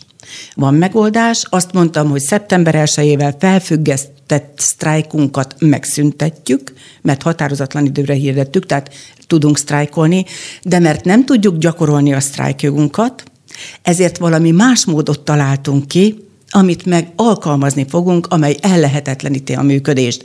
A gyereknek nem fog kárt okozni, de az egyébként összeomlás szélén oktatá, lévő oktatást pedig nehéz helyzetbe fogja hozni. Kényszerpályára toljuk a döntéshozókat, foglalkozzanak a pedagógusok bérével, mert ez nem a pedagógusokról szól, hanem a gyerekek jövőjéről. És itt kérem a szülőket, álljanak mellénk, tegyenek fel kérdéseket, hassanak oda, hogy a kormány vegye komolyan ezt az ügyet. No hát innen fogjuk folytatni most is majd a beszélgetés sok szakértővel és több oldalral, oldallal, hogy a témát kifejtsük. Szabó Zsuzsának köszönöm szépen a beszélgetést, a PS elnökét hallhatták az elmúlt egy órában, és akkor várjuk a fejleményeket, mi meg nyilván beszámolunk róla itt a Spirit FM-en. Köszönöm, köszönöm a lehetőséget. Beszóló Interaktív kibeszélő show a Spirit fm minden hétköznap délután 3-tól. Várjuk hívásaikat a 0630 116 38 44-es nem emel díjas telefonszámon. A mikrofonnál Vogyarák Anikó. A szerkesztő pedig Somodi Solymos Eszter továbbra is, és az oktatással foglalkozunk ebben a két órában. Az előző órában Szabó Zsuzsa, a PS elnöke volt a vendégünk, és vele beszélgettünk a tanárok, a pedagógusok, az iskolák helyzetéről, és kapcsoltunk egy konkrét iskolát is, egy jáki pedagógust, Hende Istvánt, aki elmondta, hogy náluk mi a helyzet. És hát eléggé elkeserítő volt az, amit hallgattunk, vagy amit hallottunk. Ercse Kriszta oktatáskutató most a vendégünk telefonon, a civil közoktatási platform szóvivője. Köszöntöm. Jó napot kívánok! Hát nem tudom 0-20-ban összefoglalni 20 másodpercben, hogy mi mindenről volt szó, de igazából, ha nagyon muszáj lenne, akkor minden tizedik tanár biztosan hiányzik jelenleg a rendszerből, a nyugdíjasok visszafoglalkoztatása igazából tűzoltásnak sem nevezhető, hiszen max. egy évről van szó.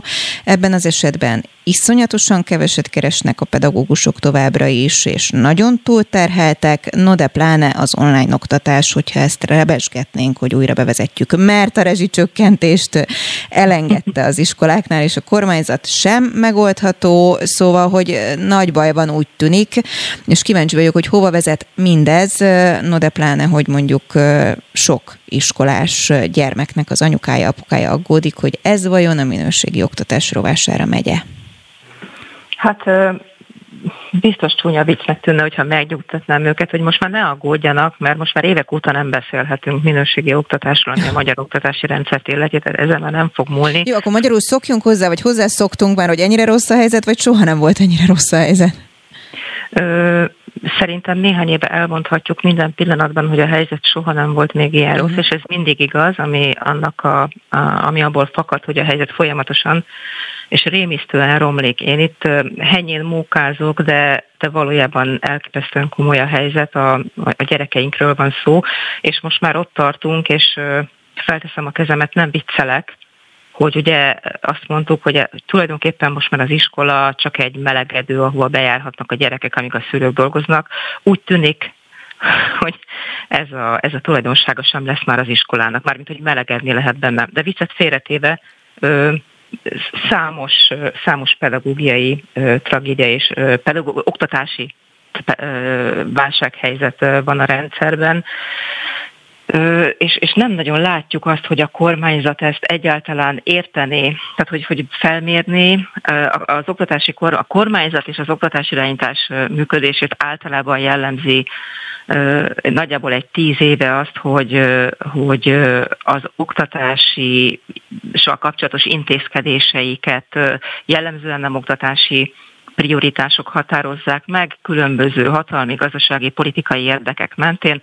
Az oktatás tulajdonképpen nem fontos, és ezzel párhuzamosan pedig olyan intézkedéseket foganatosítanak folyamatosan, amelyek a saját kormányzati oktatásirányítói rosszul működésük generálta problémákat próbálja meg tűzoltani. Tehát egy ilyen helyzetben vagyunk nagyjából tíz éve, nem a, a Fidesz kormányzása okozta azt, hogy a, mhm. a pedagógusok elkezdenek elfogyni, de semmit nem tettek azért, hogy ezt ennek érdekében tegyenek a, a tanárok visszapótlása, a, és ennek érdekében tett megfelelő lépések, sőt ezen nagyban rontottak, és hát nyilván előttem elmondta már a szakszervezet vezetője is, hogy ilyen életkörülmény kilátások mellett, ilyen szakmai ö, ö, alulbecsültség, megalázás és, és kilátástalanság mellett ö, nem, nem igazán lehet csodálkozni, hogy a fiatalokat egyáltalán nem érdekli ez a pálya. No, összességében akkor mi mutatkozik egyébként a rendszerben, és akkor hozom a saját példámat. Én, amikor még általános iskolába jártam, nem ma volt, akkor olyan szintű, vagy olyan minőségű oktatást kaptam, egyébként egy kiskerületi iskolában, hogy azóta is a barátaim például helyesírás katonának neveznek. Kikerültem azt a szót, amit mondtam volna egyébként. Iszonyatosan komoly, nem szigorú, komoly minőségű oktatásban volt részem. Aztán, amikor sok évvel később, ez sem ma volt, engem nem vettek föl így elsőre az ELTE magyar szakra, akkor úgy döntöttem, hogy egyébként a másik pálya, ami engem nagyon érdekel, az a tanári pálya, és elmentem felvételizni, és ott bizony már akkor, ez mondjuk 15 évvel ezelőtt volt, kimondom, sokan azért voltak ott, mert hát sehova máshova nem vettek föl, ide kevés pont kell. És ez nem a volt, amikor egy tanár vagy tanítói felvételiről beszélgetünk, és akkor most itt vagyok anyukaként, akinek van egy két éves gyereke, és már most azon aggódom, hogy konkrétan nem, hogy nem minőségű oktatást nem fog kapni, nem, nem lesz tanára, vagy mondjuk oda vezete, hogy a gazdagok, akik megtehetik, hogy mondjuk magániskolákba járassák a gyerekeiket, azoknak lesz oktatás, a többieknek pedig nem. Tehát ön hogy látja ezt a rendszert?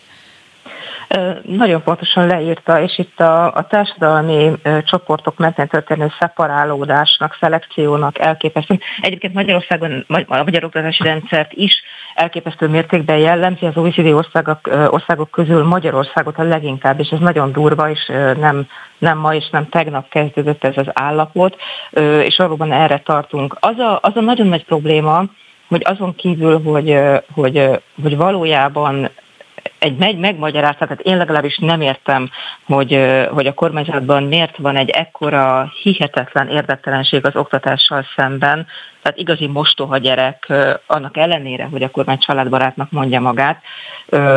Ennek ellenére alakul az oktatási rendszer állapot, hát ugye ennek mind tanúi vagyunk, de hogy az úgynevezett oktatási szakértők vélekedése a közoktatás menedzseléséről nagyjából az figyelhető meg, hogy, hogy, hogy úgy gondolják, hogy az áll a tanügyigazgatásból, áll a finanszírozás problémáiból, illetve a human erőforrás, vagyis a pedagógus politikából. Ami az igazán nagy probléma az, hogy ez a, ami az intézményrendszer falain belül történik, és aminek mi akár szülőként, a társadalom többi tagjaként az eredményét látjuk, az egy pedagógiai hatásrendszerben történő elképesztően komplex dinamikának a lényege.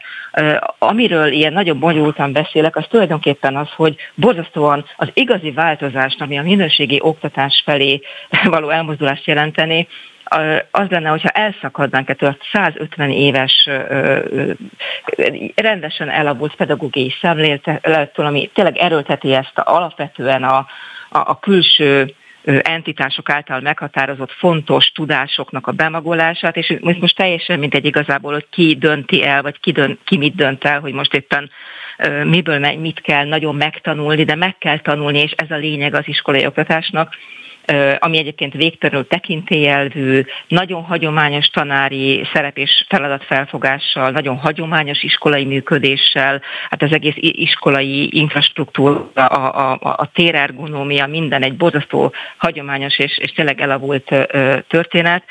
El kéne lépnünk egy korszerű szemlélet felé. Tegyük hozzá, ez ugyanúgy egy tudományág, mint, mint a csillagászat, a fizika. Borzasztóan sokat tudunk arról, hogy hogyan tanulunk, mi hogyan történik a tanulás folyamata, és ehhez kellene alkalmazkodni azt, hogy hogyan szeretnénk akkor ezt a tanulási folyamatot támogatni, milyen rendszert építünk köré, ami ezt, ezt támogatja, ezt segíti elő. A pedagógusokat erre kellene felkészíteni. Az a példa, amit ön mondott például, hogy az öngyermekkorában, meg hát nyilván az enyémben is, meg még sok munkéban, milyen tisztességesen megtanítottak nekünk azt, hogy egészen más volt a világ körülöttünk. Valahogy a mostani világban, és szintén nem tegnap óta, tehát azt akarom mondani, jó nagy lemaradásban van a magyar oktatási rendszer, akkorát változott a világ, olyan, olyan divers lett, és annyira nyilvánvaló vált, hogy, hogy egészen új igényeket, új, új, új kapukat nyit meg a, a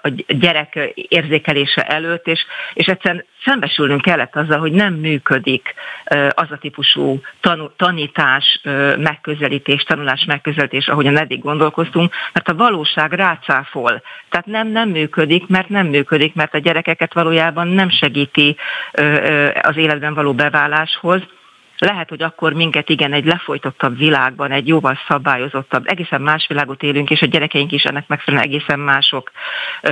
És többek között ezeknek a, ezeknek a tünetei segítségével lehetünk és lehetünk okosabbak, és csinálhatnánk az oktatást egyébként sokkal jobban. De hát sajnos ez az, amire például nem, nem nagyon látjuk, hogy, hogy vevő lenne a magyar kormányzat és oktatás irányítás, és amit mondott a szelekcióval kapcsolatban a, a hatalmas társadalmi különbségek, szakadékok keletkezése, erre tartunk, ugye most vagyunk a, a két éves Covid-nak én azt gondolom, hogy, hogy még mindig bőven nem vettük tudomásul a hatásait, nagyon-nagyon sok gyereket elvesztettünk. Tehát nem véletlen, hogy hogy a, a, a, szupra, a nemzetközi szervezetek, akiknek a fókuszában az oktatás áll, nagyon sok ilyen nemzetközi összehasonlítás alapján kijelölték azokat a, azokat a krízispontokat, ahol, amiről tapasztalatok alapján minden országnak érdemes gondolkozni, és például ilyen a hátrányos helyzetű területen és családban élő gyerekeknek az oktatása, az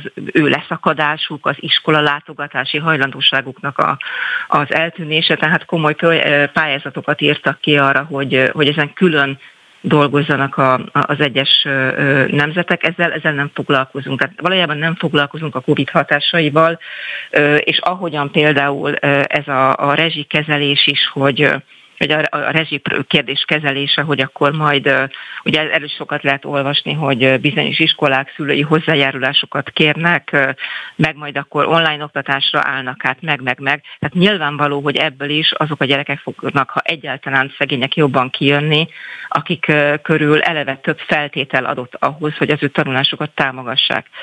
Azt is pontosan tudjuk, hiszen hiszen az akadémia kutatói megírták a fehér könyv a COVID-19 járvány társadalmi gazdasági hat, hatásairól szóló tanulmányokat, és pontosan tudjuk, hogy nagyjából 17 és 24 százalék között volt folyamatosan azoknak a gyerekeknek a száma, ebből mindig 20 százalék körül, akik egyáltalán nem féltek, tudtak részt venni az oktatásban, illetve 20-24 százalék, aki, aki, aki nem online, hát értjük, ugye erről is sokat írtak annó, hogy papír alapon a tanítónéni elbiciklizett, vagy benhagyta a portán, be kellett érte menni, de hogy tulajdonképpen az a megállapítás született, hogy minél magasabb volt a, a hátrányos helyzetű tanulói arány egy iskolában, annál nagyobb arányban épült a távolléti oktatás a tananyag önálló feldolgozására. Tehát e, még egyszer egy olyan csoportnál, akik éppen, hogy a legnagyobb segítséget igényelték volna. És tulajdonképpen minden olyan helyzet, helyzet, ami kimozdítja a normál működéséből a magyar oktatási rendszert, ami tehát a normál ö, üzemmenetben sem egy korszerű módon történik, hiszen hallatlan ö, tanulási esélyegyenlőtlenség érhető tetten, tehát minden, ami kimozdítja még a megszokott ö, sávjából is, az, az csak az egyenlőtlenségeket növeli, a lemaradást, és a társadalmi csoportok mentén ö, ö, egyre szélesedik ez a szakadék. Ö, az életben való sikerességre való esély egyre több gyerek számára elérhetetlen. És nem látszik az, hogy a kormányzat vagy az oktatás irányítás erre, erre fókuszálna erre a kérdésre. Ez egy hungarikum, vagy egyébként előfordul más európai, vagy kelet-európai, vagy közép-kelet-európai, vagy nem tudom, afrikai országban? Az egyébként, hogy, hogy az oktatási rendszer, amely tehát a társadalom, a teljes társadalom része abban mélyen be van ágyazva, ezáltal borzasztóan ki van téve azoknak a társadalmi csoportok nyomásainak, amely társadalmi csoportok hatalommal rendelkeznek, érdekérvényesítő képességgel rendelkeznek, tehát a saját elvárásaikat szeretnék nyilván az iskola az oktatási rendszerén érvényesíteni.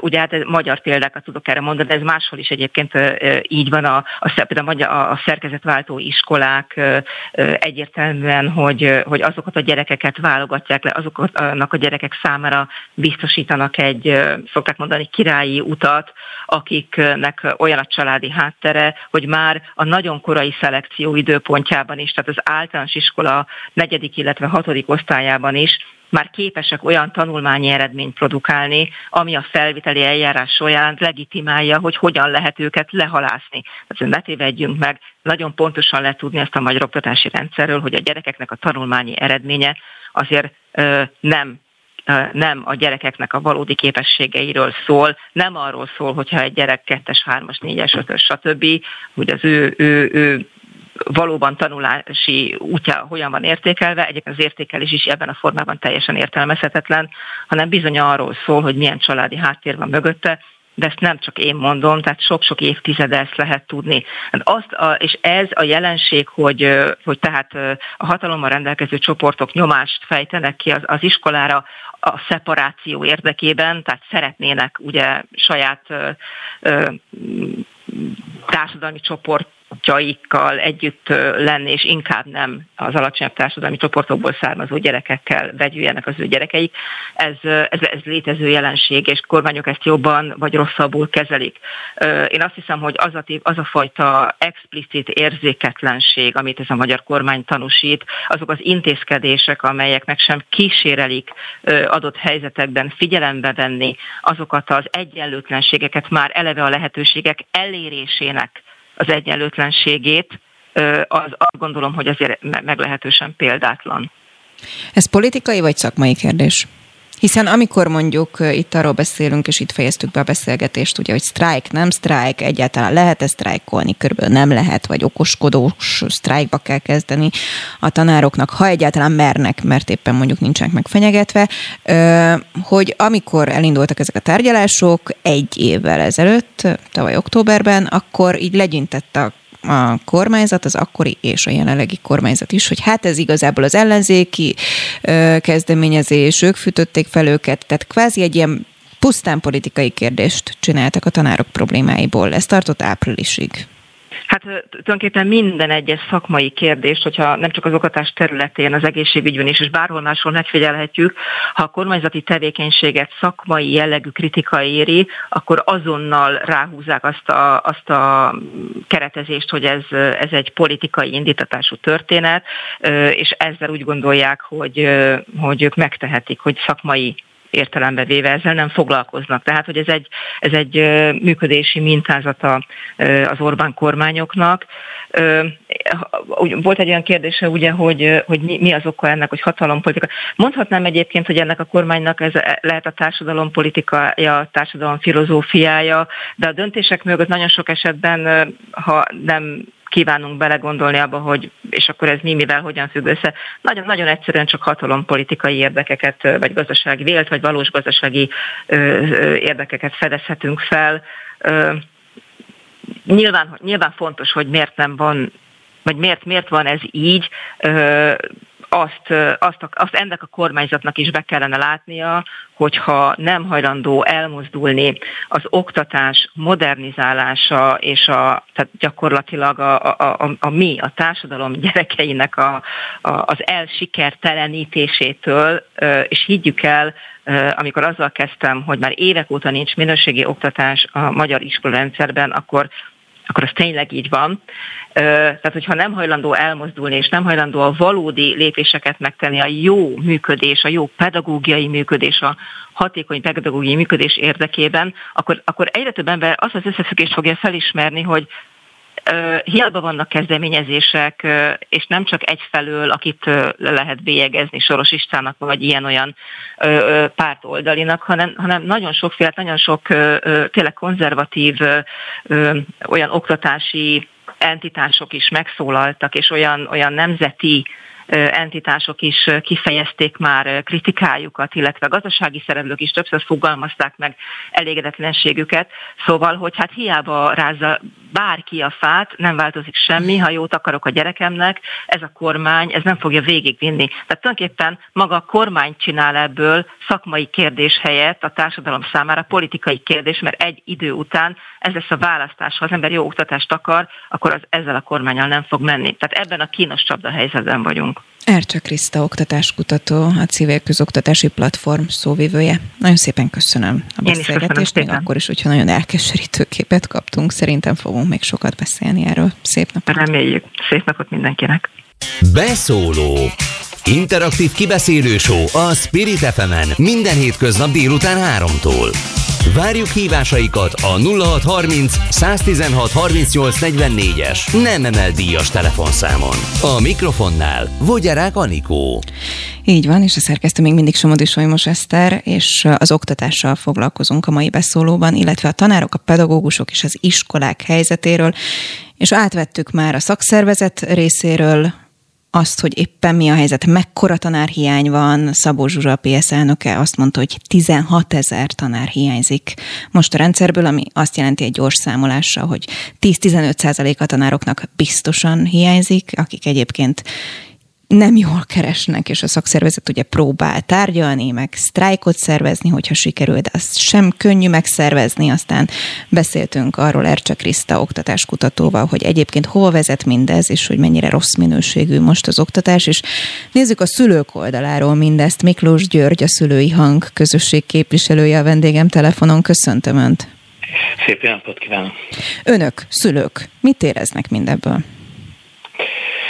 Hát ezt most a tanévkezdéssel eh, fogják eh, érezni a szülők, és én azt gondolom, hogy, hogy most nagyobb lesz a tanárhiány, eh, mint eddig. Eddig is érezhették a szülők, már 2018-ban csináltunk egy részletes felmérés, sok visszajelzést, és már akkor is nagyon sok visszajelzés volt arról, hogy a tanórák nincsenek érdemben megtartva, és hát én azt gondolom, hogy ez fog történni még gyakrabban. Azt tudni kell, hogy a, ez a pedagógus hiány az legtöbbször nem úgy jelentkezik, hogy mondjuk már nem, nem lehet bemenni az iskolába, mert nincs tanár, vagy éppen elmaradnak az órák, mert nincs tanár, hanem inkább az a jellemző, hogy elvileg valami azért van, tehát hogy, hogy valakit beküldenek a gyerekekre vigyázni, csak éppen lehet, hogy ez a valaki az éppen nem szakos tanár, lehet az, hogy mondjuk nincsenek meg a csoportbontások, mondjuk nyelvből vagy más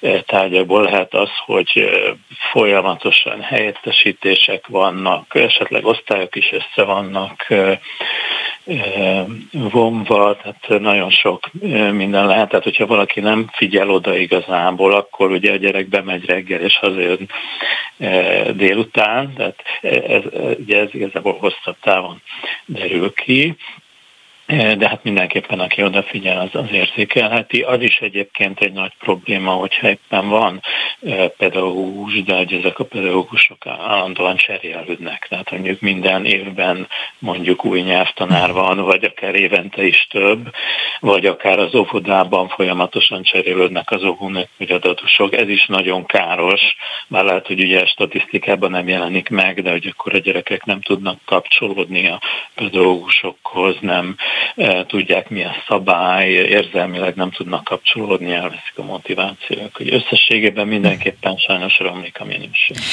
Önnek vannak egyébként konkrét példái nyilván iskola megnevezése nélkül, amit fel tud hozni? Volt már egy-két példánk ebben az adásban, Például egyébként én is említettem, hogy az egyik barátnőm épp tegnap panaszolta, hogy másodikos lesz a kisfia, és nyár elején kiderült, hogy egy tanárt elveszítenek, de most derült ki két héttel az iskola kezdés előtt, hogy osztályfőnöke sincsen két hét múlva, nem látja egyáltalán, hogy mi lesz. Aztán Szabó Zsuzsa, a PSZ elnöke hozott olyan példát, hogy van olyan iskola vidéken, ahol például úgy próbálták megoldani a kvázi inkább felügyelet legalább legyen címszóval, hogy keresett valakit az igazgató, akinek legalább érettségije van, és nem, nem hogy nem szaktanár, de hogy nincs tanári képesítése, de legyen, aki vigyáz a gyerekekre, hogy legalább ezt el tudja látni az iskola. Aztán volt olyan példánk is, Hende István, aki egy Jáki iskolának a pedagógusa mondta, hogy ő például konkrétan informatika tanár, de nincs ideje informatikát tanítani, mert matematikát kell pótolnia.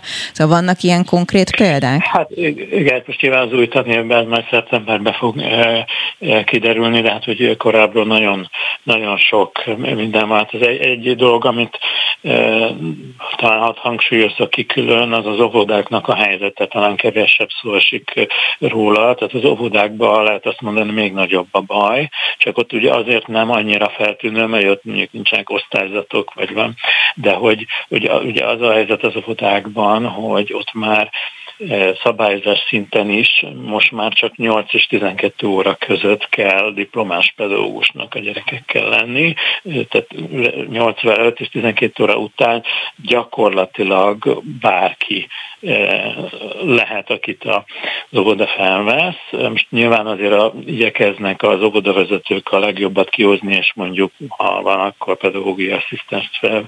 De nagyon, nagyon sokszor előfordul az, hogy úgy vannak a gyerekek délután, hogy nincs diplomás eh, óvónő velük, ami azon egy nagyon nagy probléma, ez az egészen általános, meg az, hogy ugye az óvodában túl nagyok a csoportok, nem jut e, idő, mondjuk van néhány esen is gyerek, valamilyen szempontból nehezebben kezelt ügyek nem jut e, figyelem rá, tehát ez sajnos már nagyon általános. Arról is hallottunk, mondjuk az még nem általános, de van olyan is, nemrég a sajtóban is szó volt róla, hogy, hogy mondjuk közmunkás is e, vigyáz délután gyerekekre. Ilyenről is hallottunk e, mi is, ez, ez még nem, mondom, ez nem általános, de azért sajnos egy-egy gyakrabban. Az iskolákban egy, nekünk is van ilyen visszajelzésünk, ilyen egészen bonyolult átrendezésekre is, tehát hogy mondjuk nincs fizika tanár, és akkor, akkor mondjuk a matek tanárt berakják, mert ő talán ért hozzá, de akkor meg matek tanár nincs, és akkor mondjuk a, mondjuk a történelem tanár tanítja a matekot azért, mert a matek a fizikát, tehát egészen elképesztő átrendezések vannak, és hát nagyon fontos lenne gyorsan változtatni, tehát azért is lenne nagyon fontos, hogy hát már, már eddig is meg kellett volna, még most e, jelentsenek be valami jelentős béremelést, és valami fajta pozitív változást, mert különben félő, hogy aki még gondolkozik, az is elmegy még szeptemberig. Igen, erről is volt szó egyébként, hogy jelenleg egy 45%-os azonnali béremelés sürgetnek a szakszervezetek közösen, ugye hiszen ők már rég összeálltak, hogy együtt képviseljék a tanárok érdekeit. Úgy tűnik, hogy nagyon távol állunk ettől, bár majd meglátjuk, mert 30-án lesz még egy tárgyalás. A szülők hogyan állnak két héttel az iskola kezdés előtt a tanévhez, és szeretném, hogyha arról is beszélnénk majd, hogy itt ugye a minden drágább címszóval olvastam arról is cikket, hogy nyilván a gyermekek iskoláztatására is hatással lesz az infláció, szóval azon túl, hogy mondjuk fájhat a szülők feje, hogy lesz-e tanára a gyereknek, vagy lesz-e szaktanára, vagy milyen minőségű az oktatása, miből veszi meg majd azokat a tanszereket, amiket kell. Hát itt most mindennek az ára felmegy, nyilván az iskola kezdés, és akkor egy nagyobb teher lehet. Hát ezt, de elég nagy egyébként a választék, tehát le, lehet, meg lehet próbálni olcsóbb dolgokat is beszerezni. Hát én, én csak azt tudom mondani segítségnek, hogyha akinek problémát okoz a, a tanszerek beszerzése, érdemes akkor felvenni a kapcsolatot a, az iskolával, mert azért általában nem szokott minden egyformán kritikus lenni, tehát lehet, hogy lehet, hogy a, egy-két dolgot meg lehet ki lehet váltani valahogy, aztán hát még sok egyéb opcionális dolgok is vannak, osztálykirándulás, egyébek ott is azért van némi rugalmasság, tehát hogy, hogy, hogy beszéljünk róla, hogy hogyha ezzel kapcsolatban bárkinek gondja van. Hát a, a, egy, egy dolog, ami ugye még így felszokott menni év elején a tanszerek mellett az a tankönyveknek a kérdése, hát néhány évvel már mert ugye a kormányzat bevezette ezt az állítólag ingyenes tankönyvrendszert, tehát valójában ezek nem ingyenes tankönyvek, hanem kölcsönkönyvek, tehát a gyerekek ezt vissza kell, hogy szolgáltassák. Hát itt, itt azt azt szeretném elmondani, hogy ugye nagy problémát jelent az, hogy, hogy a tankönyvválaszték az az beszűkült, tehát az iskolák most már csak az állami egyen tankönyveket rendelhetik meg, pedig lehet, hogy még egyébként lehetne kapni más alternatívát, és itt, itt lehet a szerepe a, a szülőknek, hogyha, hogyha a pedagógus visszajelzése alapján egy másfajta tankönyvet szeretnének választani, mint az állami. Erre, erre teljesen legális lehetőség van, hogy bárki vehet könyvet, még ha ezt hivatalosan nem is nevezik tankönyvnek. Tehát hogy ez egy olyan dolog, amivel némileg tudunk javítani az egyébként nehéz helyzetben levő közoktatáson, de hát persze az is pénzbe kerül, ha bármit veszünk, de azért egy-két tankönyvet azért, ha éppen szükség van a pedagógus szerint, akkor be lehet szerezni. Tehát egyáltalán nem biztos, hogy ugyanaz a tankönyv jó az egész országban mindenkinek. Ez, tehát ez, ez egy dolog. Tehát általában elég kevés dologba tudnak a szülők úgymond jobbítani, de ez egy dolog, amiben lehet, hogyha erről beszélünk a, a, a pedagógusokkal. Mit tudnak tenni a szülők? Azon túl, hogy aggódnak. Hát itt most ugye, a, a, a, hát igen, az, az aggódás az, az egyrészt természetes, másrészt pedig hát ne, nem túl jó, hogyha csak aggódunk, az a jó, hogyha megpróbálunk tényleg valami formát is adni ennek. A pedagógus hiánya kapcsolatban, hát az, az a helyzet, hogy ezt igazából gyorsan és jól nem tudja megoldani a szülő, ugyanis ez, hát amit most látunk, az az elmúlt évtized hibás döntéseinek, alacsony béreinek az eredménye, tehát ezt hosszú távon lehet csak megoldani, és együtt. Ehhez viszont szükség, tényleg van szükség van a szülőkre, tehát itt amit tenni lehet, egyrészt ez az azonnali kárenyhítés, tehát hogyha ha éppen tapasztaljuk a pedagógus hiányt, hát ez, ez tehát tény, hogy ez, ez a gyereknek rosszat tesz, de amit, amit konkrétan tudunk tenni, az az, az hogy hát valami fajta prioritást megpróbálhatunk felállítani. Tehát az, az azt jelenti, hogy a gyerek érdeklődésétől és a mondjuk a felvételi szándékaitól függően azt tudjuk mondani, hogy esetleg az XY tantár neki fontosabb, és akkor akár otthon mi is megpróbálhatunk együtt tanulni, lehet, aki megengedheti, lehet, hogy magántanárt is próbálhat, összefoghat akár több szülő, hogyha mondjuk a magántanárt esetleg többen együtt hívnak, vagy több gyerek együtt is tud tanulni, és így tovább, tehát ezek mind tudnak segíteni. Másrészt viszont az se jó, hogyha mondjuk így egy kis házi iskolát szervezünk be délutára, és akkor a gyereknek már gyakorlatilag semmi ideje nem marad, mert hát iskolába tovább is kell menni. Tehát lehet, hogy a pedagógus hiány miatt egyszerűen néhány tárgyat nem tanítanak olyan jól, és hogyha ez kevésbé fontos, akkor lehet, hogy ezt el kell engedni, tehát valamilyen fajta prioritást. Tehát ki kell mondani, hogy a pedagógus miatt gyengébb lesz az oktatás, lehet, hogy valamit el kell engedni, és azt mondjuk, hogy néhány tárgyból nem annyira fontosak a jegyek. És ezen túl pedig én azt gondolom, hogy hogy igenis meg, e, meg kell próbálni minden olyan lehetőséget, amivel az érdekeinket, ha nem is azonnal, de hosszabb távon érvényesíteni e, tudjuk. Tehát, hogyha például az adott iskolában a pedagógusok tiltakoznak, álljunk melléjük, akár sztrájk, akár polgári engedetlenség, akár valamilyen petíció, szülők is indíthatnak szolidaritási e, petíciót, például, hogyha ilyen van. Egy másik lehetőség, hogy nem tart tovább 15 percnél az, hogyha a pedagógus hiányt tapasztalunk, azt jelentsük be a, az ombudsmannál. Van egy weboldal, azt ki kell tölteni, olyan, mint hogy egy e-mailbe leírnánk bár szóba, dokumentálva van az ügy. Tehát ne hagyjuk azt, hogy a pedagógus hiány egyszerűen eltűnjön a rendszerből, és egyszerűen eltüntessék a, a könyvelésbe, mert, mert egyszerűen nem látszik. Tehát például az ombudsmannál dokumentálhatjuk, és Hát mivel ugye elsősorban mindenképpen a kormány a felelős, tehát ezt, ezt a súlyvészben nem, nem, nem helybe keresnek el az okokat, megtehetjük azt is, hogy elmegyünk a, a kormánypárti országgyűlési képviselőnkhöz, hogyha éppen ilyen van. Tehát, hogy kérjük számon a, a kormányzatot ami biztos, hogy azonnal nem fog eredményre jutni, de mégis az a helyzet, hogy a szülők összességében túlságosan is passzívak voltak az elmúlt években, tehát valamilyen módon hangot kell adni annak, hogy ez így ez így nem mehet tovább, mert különben még annál is rosszabb lesz hosszú távon, mint amilyen most.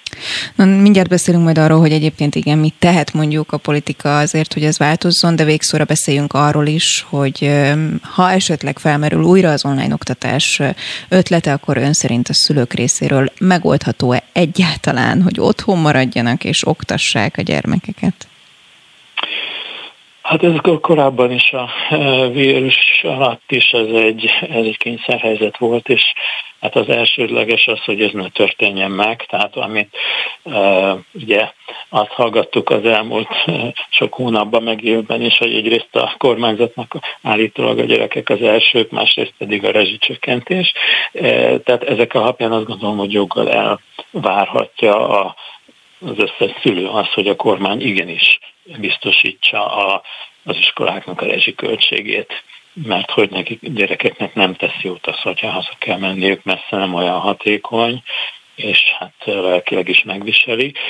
Tehát én azt gondolom, hogy e, ezt, ezt el kellene kerülni, és ez a kormányzat felelőssége megint, hogyha ez a kényszerhelyzet mégis beüt, hát akkor, akkor ugye a szülők ezt gyakorlatilag mind kényszerhelyzet fogják megélni, van, aki ezt jobban bírja, van, aki kevésbé, megint az lenne ilyenkor, mint korábban is, hogy a nehezebb, eleve nehezebb helyzetben levők, az eleve hátrányosabb helyzetben élők fogják akkor ezt jobban megszenvedni.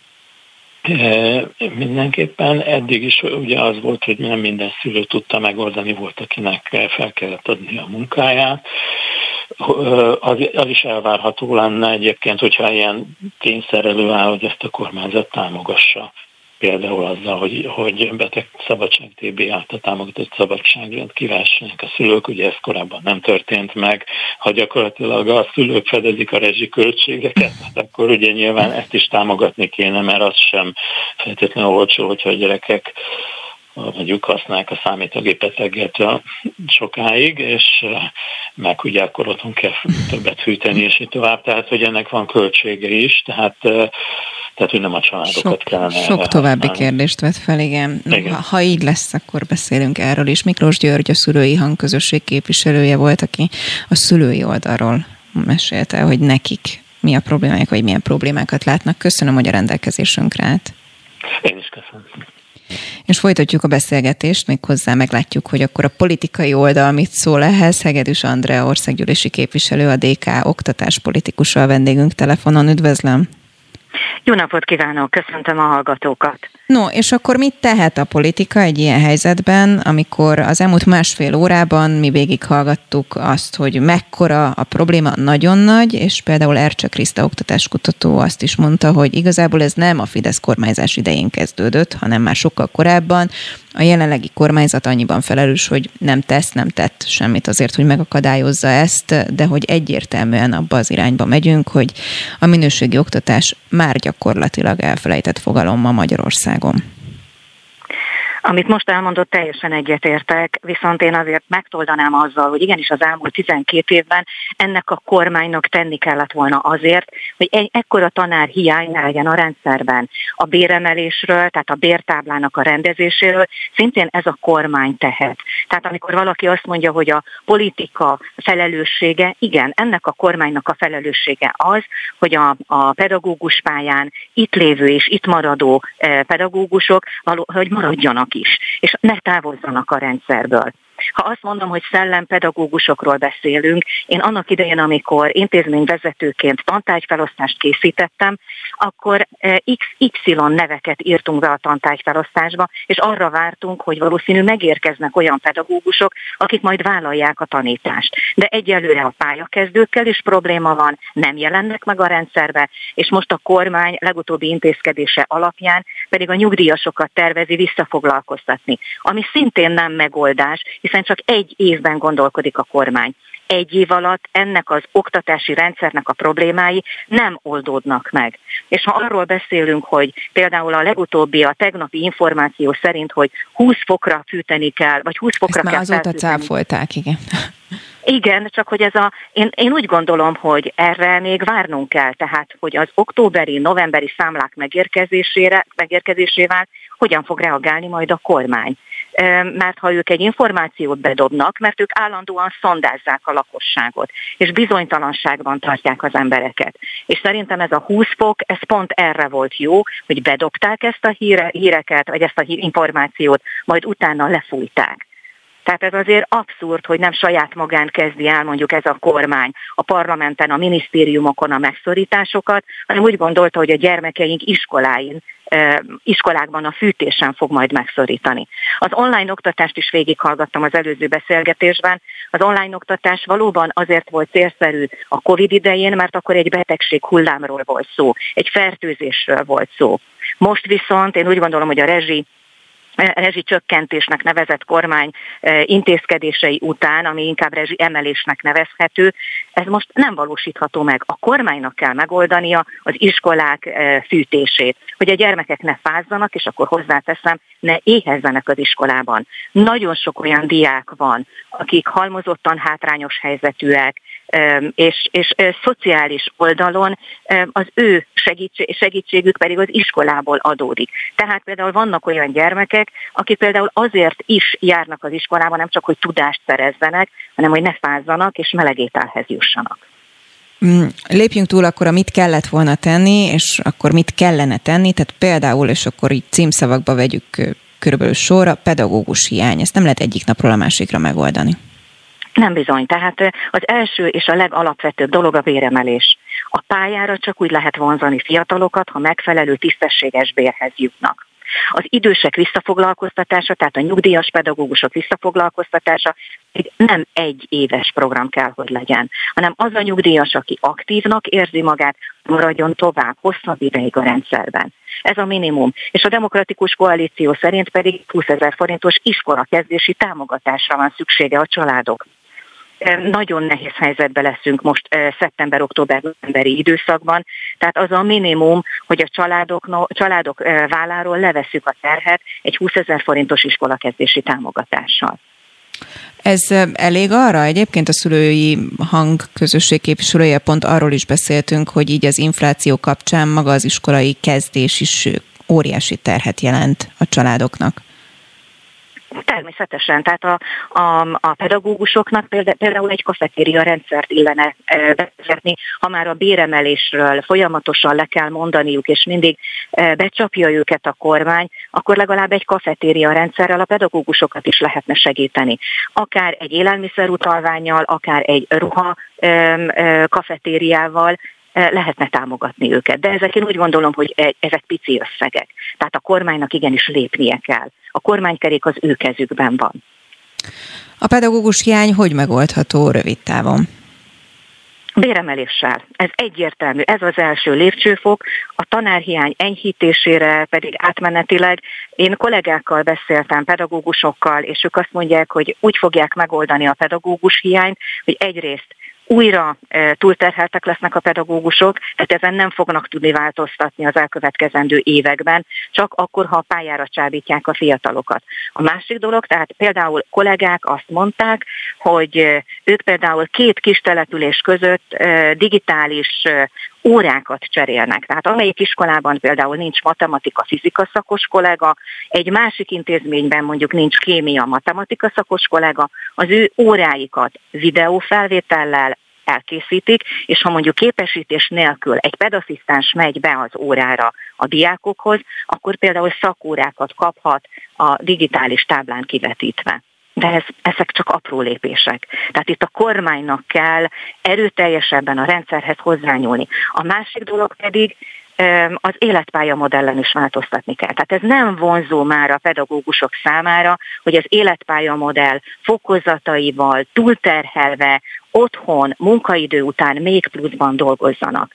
Mikor foglalkozzanak a családdal, a saját családjukkal, hogyan készüljenek a másnapra Tehát az életpályamodell átalakítására van szükség. És ha már életpályáról beszélek, akkor szükséges azt is hozzátenni, hogy nagyon sok olyan pedagógus kollega van, aki az életpálya fokozatába bekerülve csak 18 órában tanít. Őket vissza kellene hozni, és újra bevonni a teljes 22-26 órás tanításba.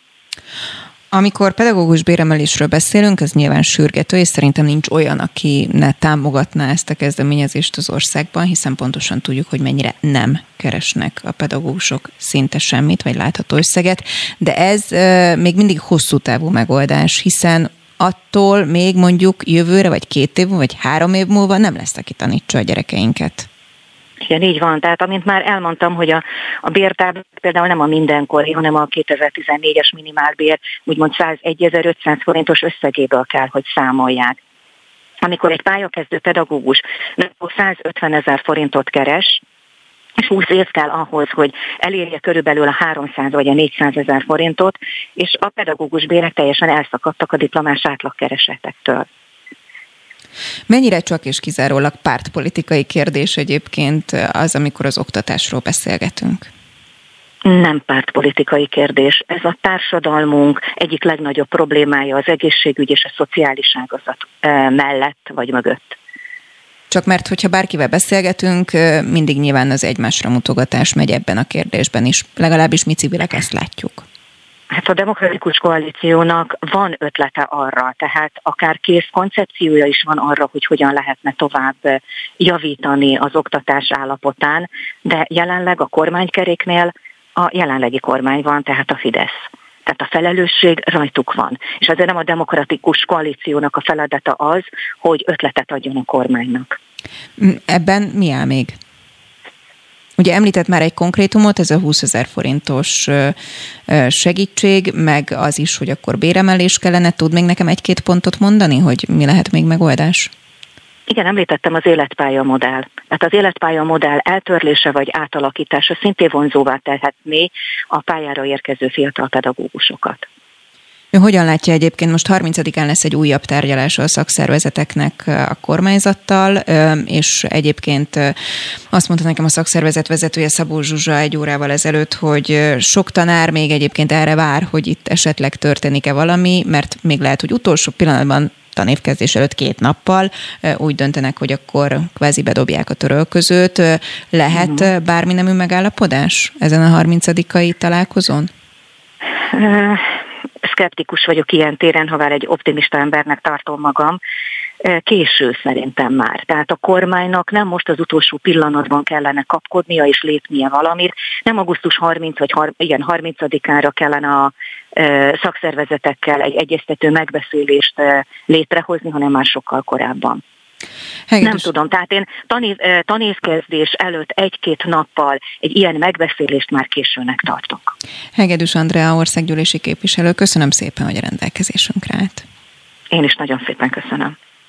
Ez volt tehát már a beszóló. Kettő órán keresztül próbáltuk megvilágítani azt, hogy most éppen mi a helyzet az oktatásban két héttel az iskola kezdés előtt, hát nem sikerült túl vidám képet festeni. Ez a helyzet, és valószínűleg sokat fogunk még vele foglalkozni a következő napokban. Én köszönöm a figyelmüket a szerkesztő Somodi Solymos Eszter nevében is, Kammer Jonatánnak pedig köszönöm a technikai segítséget. Legyen szép délutánjuk, estéjük, viszont halásra.